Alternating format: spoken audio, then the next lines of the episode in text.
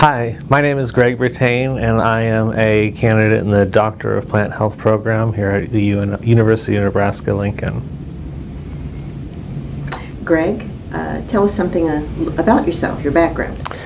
Well, I'm originally from California, from a town in uh, eastern Los Angeles County called Covina, and um, I got my bachelor's in zoology at California Poly State Technic University in Pomona, California, and I wanted to go into wildlife biology. Why did you choose to come to UNL and the DPH program? Well, I came to UNL specifically for the program.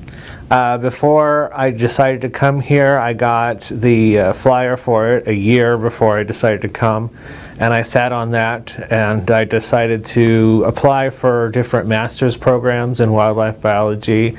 And all the time I was working short term uh, summer internships trying to build up my um, experience, and I was just finding it difficult to get into the field. And I thought that this was a very interesting program because it was very interdisciplinary and it was very applicable. And I really did not want to do a lot of research heavy work. I wanted to do a lot of more application work to help uh, better farming practices, more environmentally friendly, as well as more efficient and cost effective for the growers. What do you plan to do with that? Where would you like to go?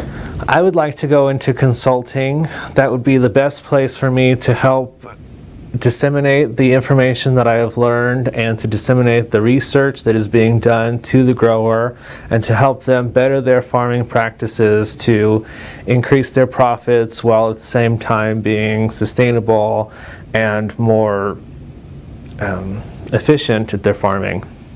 Thank you, Greg, for sharing that with us.